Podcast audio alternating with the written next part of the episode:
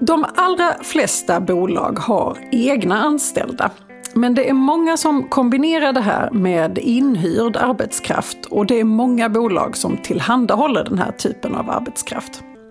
I samband med de nya LAS-ändringarna som kom hösten 2022 kom även ändringar i uthyrningslagen som träffar den här typen av relationer. Det ska vi prata om idag.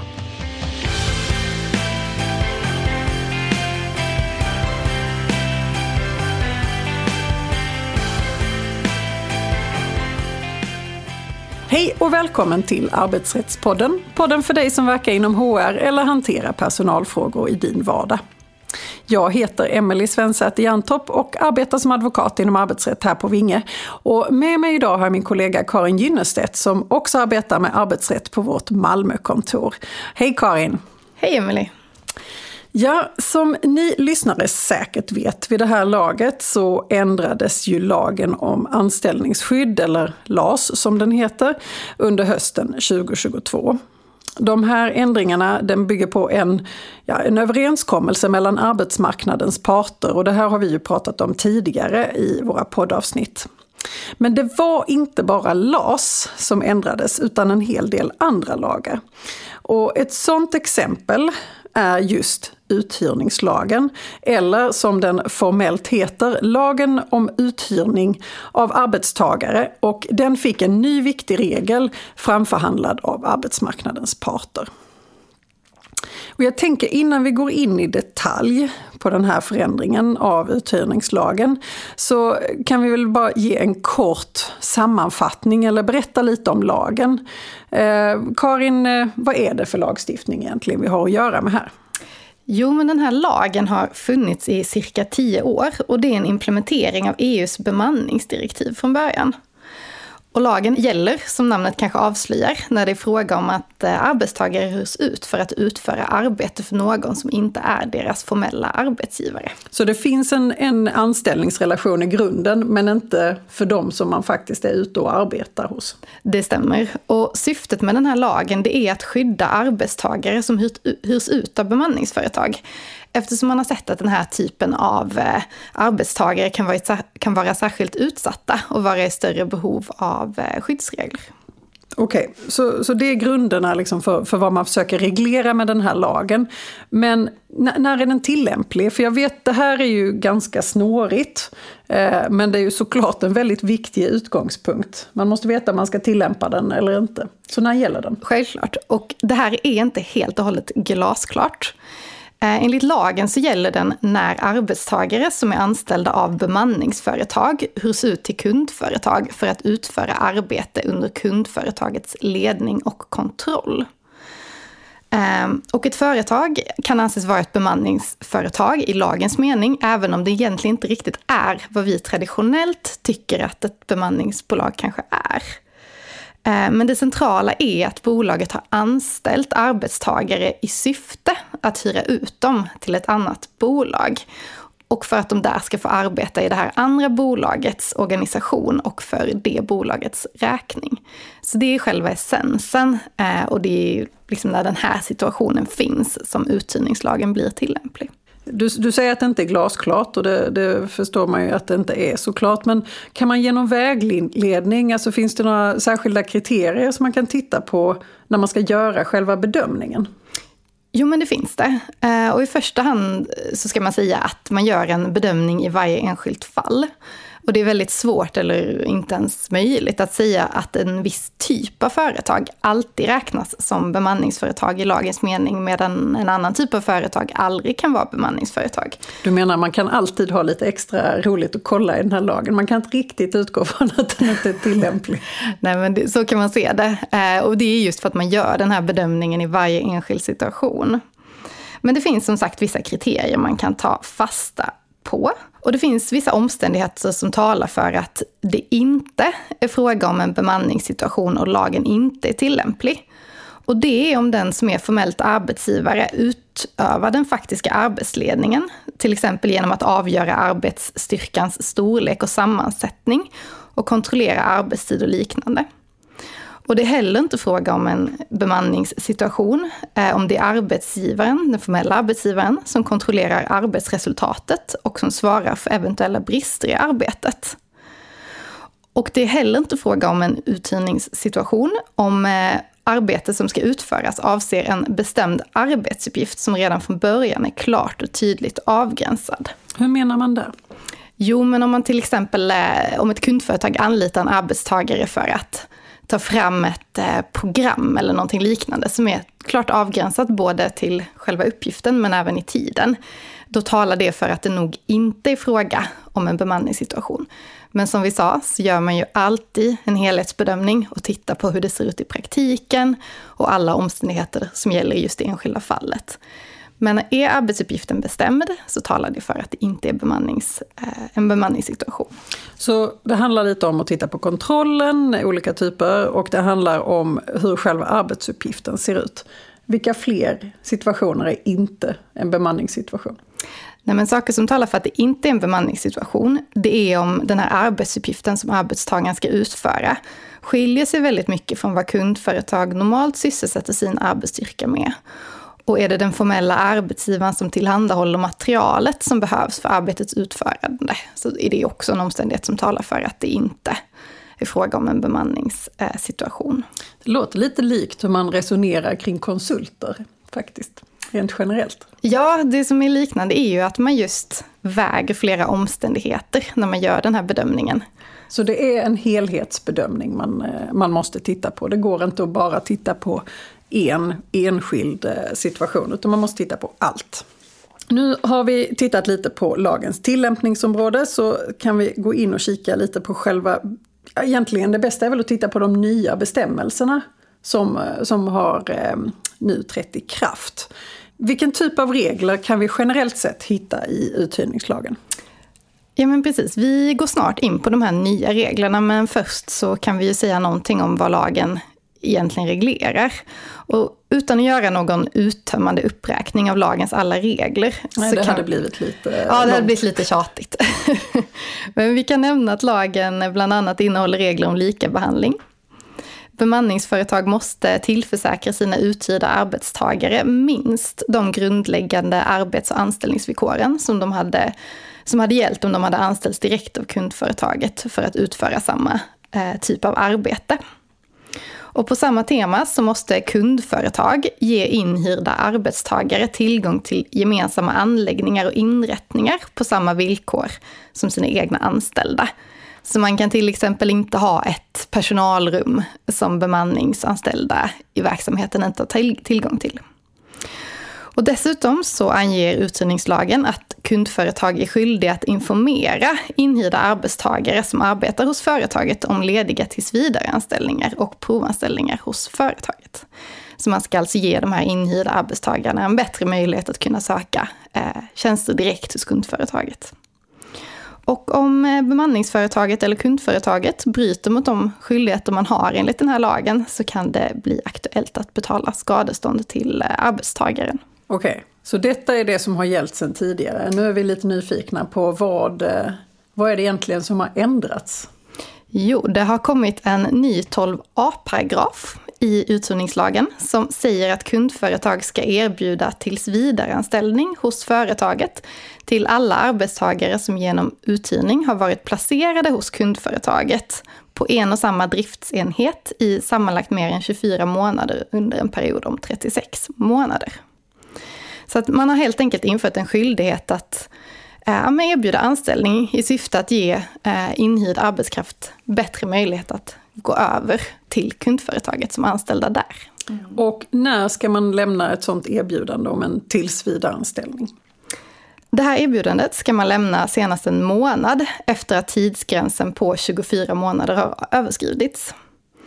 Eh, och kundföretaget får ju bestämma eh, vilken, hur snabbt arbetstagaren ska svara på det här. Men man behöver åtminstone ge arbetstagaren skäligt rådrum att ta ställning till det här erbjudandet. Så generellt sett då i alla fall några dagar på sig att fundera på det kanske? Ja, precis. I förarbetena så säger man faktiskt att en veckas eh, svarsfrist som huvudregel är tillräckligt. För det man egentligen tar ställning till då är egentligen, vill jag byta arbetsgivare? Vill jag, vill jag sluta att arbeta hos det här företaget där jag är en resurs som kan skickas ut till olika bolag och göra olika typer av arbetsuppgifter? Eller vill jag stanna kvar hos eh, det bolaget som jag arbetat hos i 24 månader och sen eh, ja, fortsätta arbeta där egentligen? Ja, det är det erbjudandet som ska lämnas och det man som arbetstagare då behöver ta ställning till. Ja, och du, du säger att det gäller när arbetstagaren har varit anställd av kundföretaget i 24 månader. Vad betyder det? Ja, det stämmer. Och här tittar man på arbetstagaren. Att har arbetstagaren varit hos kundföretaget i 24 månader under en 36-månadersperiod, så träder den här regeln i kraft. Så, så det, det, handlar inte om att det har varit ett uppdrag mellan bemanningsföretaget och kundföretaget i 24 månader, utan det ska vara en och samma arbetstagare som har utfört arbetet? Ja, precis. Och den här arbetstagaren kan ha varit anställd hos flera olika bemanningsföretag under den här perioden.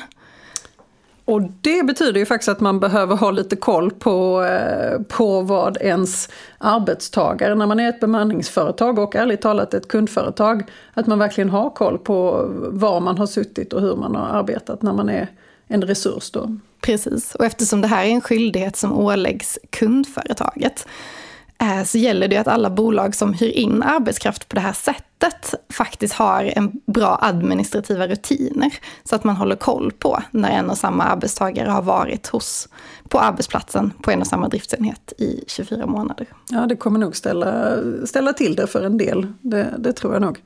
Okej, okay, så man, man, ska som kundföretag eh, erbjuda en tillsvidare anställning med all den anställningstrygghet som följer med det.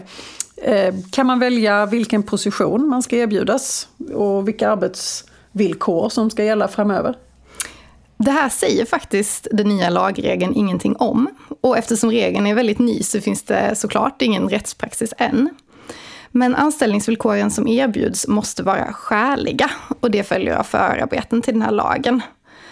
Och om ett kundföretag i syfte att kringgå arbetstagarens rättigheter ger ett oskäligt erbjudande för att man då kanske vill eller tänker sig att arbetstagaren ska tacka nej, så kan det här angripas i en rättsprocess. Så att det gäller att de villkor man erbjuder åtminstone når upp till en skälighetsnivå. Så lite gråzon och där får vi väl se lite hur det ser ut framöver. Men eh, om man då väljer att tacka ja till en anställning hos kundföretaget, vad händer med din anställning hos bemanningsföretaget då? Den eh, upphör faktiskt utan någon särskild åtgärd samma dag som anställningen hos kundföretaget tillträds. Så det blir alltså inte fråga om någon uppsägning eller liknande och det finns heller ingen uppsägningstid. Utan det här är faktiskt ett helt nytt typ av avslut på en anställning. Och det kan ju däremot vara en bra idé att man eh, meddelar bemanningsföretaget om att det här har genomför, eh, genomförts såklart. För det är ju kundföretaget som ska lämna detta och det är arbetstagaren som ska acceptera. Precis. Det är ju givetvis rimligt att man då ser till att ha en bra kommunikation så att bemanningsföretaget förhoppningsvis med lite framförhållning får reda på eh, vad som kommer ske. Men det är ju då ifall man tackar ja till en sån anställning. Om man istället tackar nej till anställningserbjudandet, vad händer då? Det går såklart bra. Eh, här är det ju arbetstagaren som får välja hur man vill göra. Och det kan ju faktiskt vara så att man har varit anställd väldigt länge av det här bemanningsföretaget och kanske trivs med att arbeta på det sättet. Eh, och dessutom så har man ju en helt annan anställningstrygghet eh, hos bemanningsföretaget eftersom man, om man har varit där väldigt länge, har en eh, plats väldigt långt upp på en eventuellt turordningslista om det skulle uppstå arbetsbrist. Och tackar man istället ja till anställningen hos kundföretaget, då är man ju som nyanställd eh, sist in och därmed också först ut om det skulle bli en arbetsbristsituation. Av den anledningen, eller av andra anledningar, så kan man ju som arbetstagare välja att tacka nej till erbjudandet om ett nytt jobb. Då får man alltså inte tillgodoräkna sig anställningstiden som man faktiskt har haft eh, som, som uthyrd personal? Nej, arbetstagare får inte räkna de här inledande 24 månaderna då man var inhyrd som anställningstid hos kundföretaget om man tackar ja till anställning där.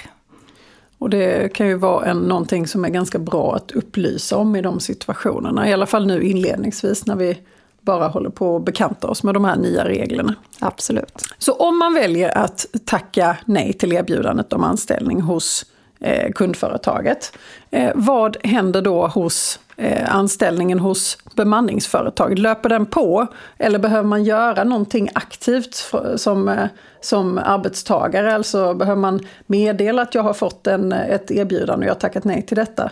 Eller Eh, nej, egentligen finns det ingen sån skyldighet i lagen, utan om man inte accepterar det här anställningserbjudandet från kundföretaget så fortsätter ens Eh, ja, nuvarande anställning hos bemanningsbolaget. Och givetvis så kan det vara relevant att ha en kommunikation i de här frågorna med sina arbetsgivare, så att alla parter är införstådda med vad som händer. Men det finns ingen direkt skyldighet i det hänseendet. En eh, uppenbar fråga här eh, givetvis ska man följa lagens regler, men låt säga att vi hamnar i en situation när kundföretaget inte vill erbjuda någon tillsvidareanställning eller faktiskt inte kan erbjuda någon tillsvidareanställning av olika anledningar. Eh, vad händer då? Finns det någon sanktion i detta? Finns det någon konsekvens?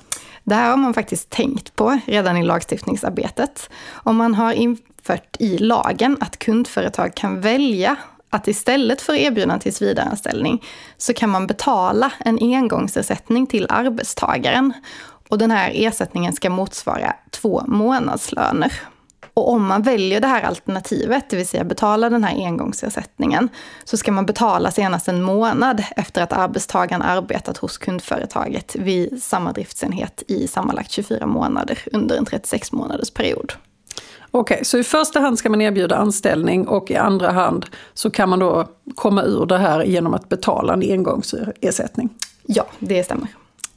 Och vad händer då annars om man inte följer den här nya bestämmelsen? Om man inte följer den här nya bestämmelsen, till exempel genom om man inte erbjuder en tillsvidareanställning men inte heller betalar den här engångsersättningen, eh, då riskerar man som kundföretag att eh, ådra sig skadeståndsansvar i förhållande till arbetstagaren. Och det får vi väl lite se vad de skadeståndsnivåerna hamnar på. Precis.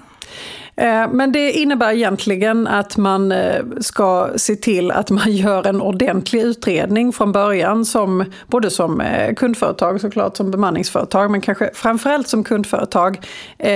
Att man ser till att verkligen utreda om uthyrningslagen faktiskt ska tillämpas. Ja, det är jätteviktigt. För om man inte gör det så missar man ju att följa de här reglerna i vissa fall. Och det är ju såklart allvarligt. Och innan vi slutar, eh, den frågan måste ställas. Kan man på något sätt frångå uthyrningslagen genom kollektivavtal? Ja, det är möjligt att frångå vissa regler i uthyrningslagen, bland annat den här nya 12a-paragrafen som vi har pratat om. Eh, och det kan man frångå genom eh, kollektivavtal på central nivå. Så om man är ett kollektivavtalsbundet bolag så är det faktiskt just nu väldigt viktigt att hålla sig uppdaterad om eventuella nya regler i sitt kollektivavtal. Tusen tack Karin, det var allt vad vi hinner med idag. Tack så mycket. Tänk på att om ditt bolag är ett kundföretag och hyr in arbetskraft och ni bedömer att uthyrningslagen faktiskt är tillämplig så är det viktigt att se till att ni har goda rutiner på plats för att verkligen se när arbetstagare har varit hos er i 24 månader under en 36 månaders period så att ni kan ta ställning till ifall man ska lämna ett anställningserbjudande eller ifall man ska betala två månadslöner.